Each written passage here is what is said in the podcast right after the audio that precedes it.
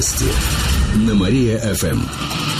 Здравствуйте. В прямом эфире Катерина Измайлова в этом выпуске о событиях в жизни города и области. Губернатор готов ко второму сроку. Накануне состоялась прямая линия с Никитой Белых. Вопрос могли задать все желающие. Кировчан интересовало, планирует ли Белых остаться на посту губернатора. Глава региона заявил, что чувствует в себе силы и готовность продолжать работу. Однако подчеркнул, что все будет зависеть от желания жителей области. Напомню, срок полномочий губернатора истекает в январе, а выборы пройдут только в сентябре. На этот промежуток времени Никиту Белых могут назначить временно исполняющим обязанности. Рейсы электричек могут сократить. О возможности этого в следующем году заявили в ЗАГС Собрании. Острый вопрос обсудили накануне в профильном комитете.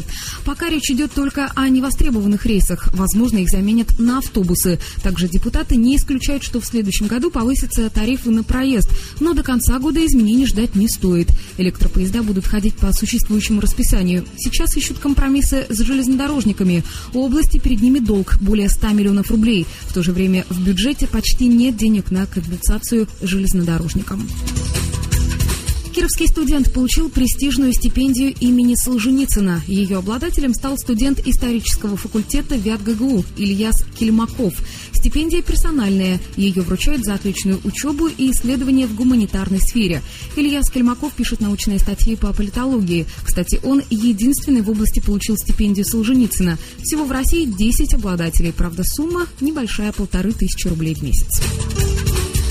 К этому часу у меня все. В студии была Катерина Измайлова. Далее на Мария ФМ. Слушайте утреннее шоу «Жизнь удалась». Новости на Мария-ФМ.